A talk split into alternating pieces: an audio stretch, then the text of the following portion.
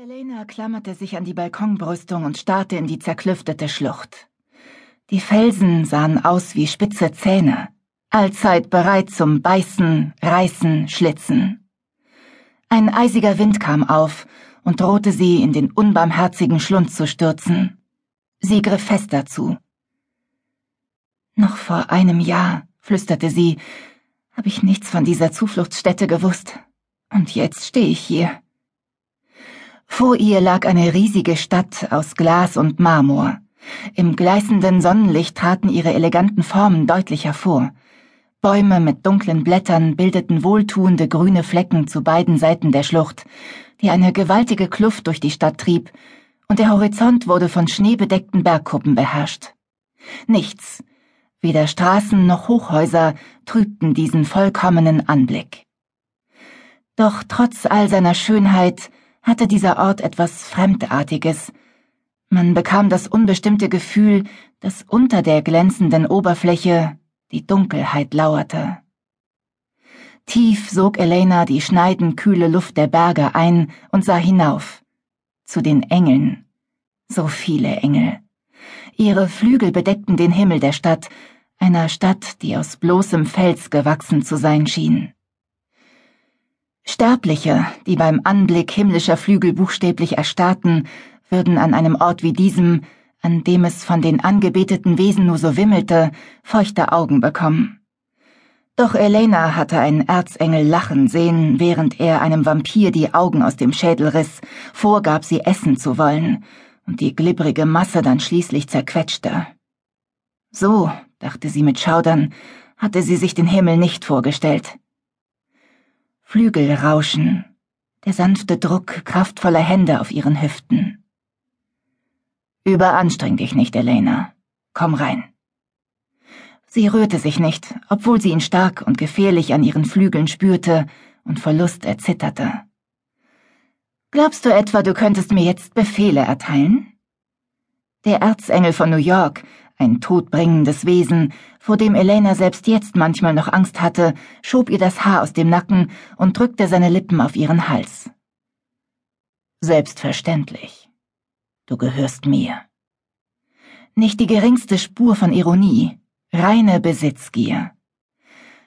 Ich glaube, die Sache mit der wahren Liebe hast du noch nicht so richtig verstanden. Ambrosia hatte er ihr eingeflößt, aus einer Sterblichen eine Unsterbliche gemacht, ihr Flügel verliehen, Flügel, und alles aus Liebe.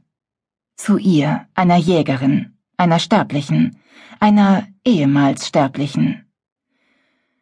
Wie dem auch sei, du musst jetzt jedenfalls wieder zurück ins Bett. Und dann lag sie auf einmal in seinen Armen, auch wenn sie sich gar nicht erinnern konnte, die Brüstung losgelassen zu haben, aber das hatte sie wohl, denn das gestaute Blut floss wieder in ihre Hände, ihre Haut spannte. Es tat weh. Sie verbiss sich den Schmerz, während Raphael sie durch die Schiebetüren in einen prächtigen gläsernen Raum trug, der auf einer Festung aus Marmor und Quarz thronte. Ebenso dauerhaft und unerschütterlich wie die Berge ringsum. Wut schoss in ihr hoch. Verschwinde aus meinem Kopf, Raphael! Warum? Weil ich dir schon unzählige Male erklärt habe, dass ich nicht deine Marionette bin. Sie knirschte mit den Zähnen, als er sie auf das wolkenweiche Bettzeug mit den üppigen Kissen legte. Die Matratze war zum Glück fest und sie konnte sich aufrecht hinsetzen. Eine Geliebte. Mein Gott, sie konnte kaum glauben, dass sie sich ausgerechnet in einen Erzengel verliebt hatte. Sollte eine Partnerin sein. Kein Spielzeug, das man lenkt. Kobaltblaue Augen in einem Gesicht von nahezu vollkommener Anmut und Grausamkeit, umrahmt von nachtschwarzem Haar. Du bist seit genau drei Tagen wach, nachdem du ein ganzes Jahr im Koma gelegen hast, sagte er. Ich lebe schon seit über tausend Jahren. Und auch wenn ich dir Unsterblichkeit verliehen habe, bist du mir heute genauso wenig ebenbürtig wie zuvor. Außer sich vor Zorn hörte Elena nur noch das weiße Rauschen in ihren Ohren. Sie verspürte den Wunsch, wieder auf ihn anzulegen und abzudrücken. Bilder strömten auf sie ein, spritzendes, karminrotes Blut, ein gebrochener Flügel, das Entsetzen in Raphaels Augen. Nein, nie wieder würde sie auf ihn schießen. doch er reizte sie stets aufs Neue. Was bin ich dann? Du bist mein. War es wirklich falsch, dass sein leidenschaftlicher Blick und besitzergreifender Ton ihr wohlige Schauer über den Rücken jagten? Wahrscheinlich schon. Aber das kümmerte sie im Moment nicht. Das Einzige, was jetzt zählte, war, dass sie sich an einen Erzengel gebunden hatte, für den nur seine eigenen Regeln galten. Ja, pflichtete sie ihm bei. Mein Herz gehört dir. In seinen Augen flammte so etwas wie Genugtuung auf. Aber mehr auch nicht. Sie sah ihn fest an und ließ sich nicht einschüchtern. Ich stecke also mit meiner Unsterblichkeit noch in den Kinderschuhen. Schön und gut. Aber ich bin immer noch eine Jägerin. Eine, die gut genug war, dass du sie engagiert hast. Von Leidenschaft keine Spur mehr. Er wirkte verstimmt. Immerhin bist du ein Engel. Mit himmlischem Zaubergeld? Geld spielt keine Rolle. Natürlich nicht. Du bist ja auch reicher als Midas höchstpersönlich, murmelte sie. Aber ich werde nicht einfach nur dein kleines Kauspielzeug sein.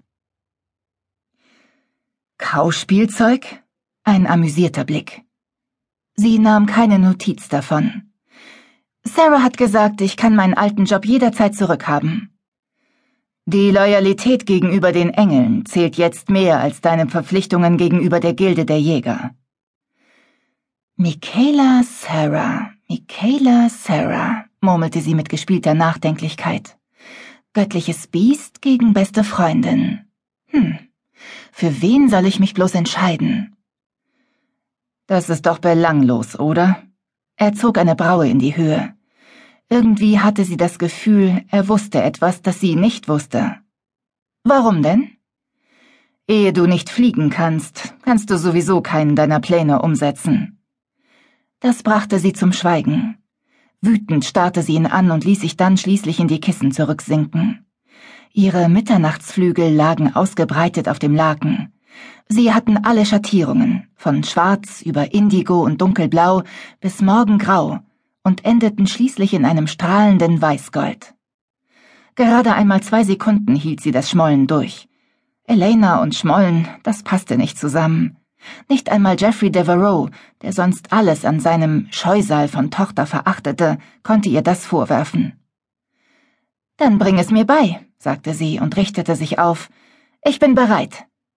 Der unbändige Wunsch, fliegen zu können, schnürte ihr fast die Kehle zu. Ihre Seele verzehrte sich danach. Raphaels Gesicht zeigte keinerlei Regung. Du schaffst es noch nicht einmal ohne fremde Hilfe bis zum Balkon. Du bist schwächer als Engelnachwuchs.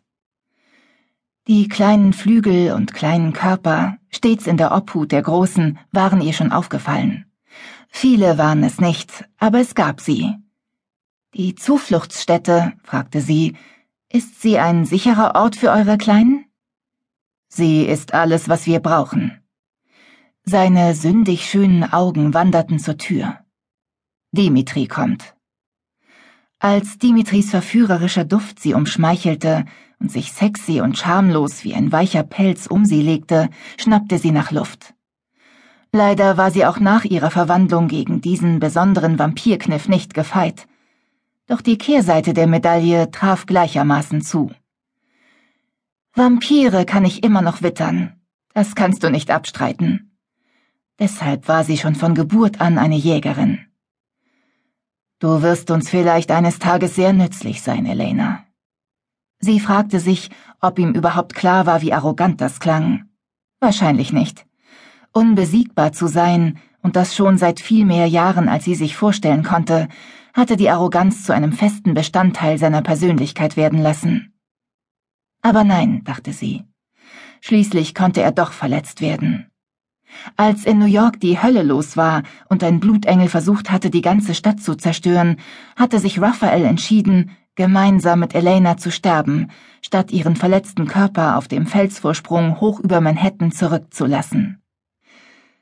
Zwar waren ihre Erinnerungen verschwommen, aber sie konnte sich noch gut an zerfetzte Flügel, ein blutüberströmtes Gesicht und an Hände erinnern, die sie schützend hielten, während sie dem diamantharten Straßenpflaster entgegenstürzten.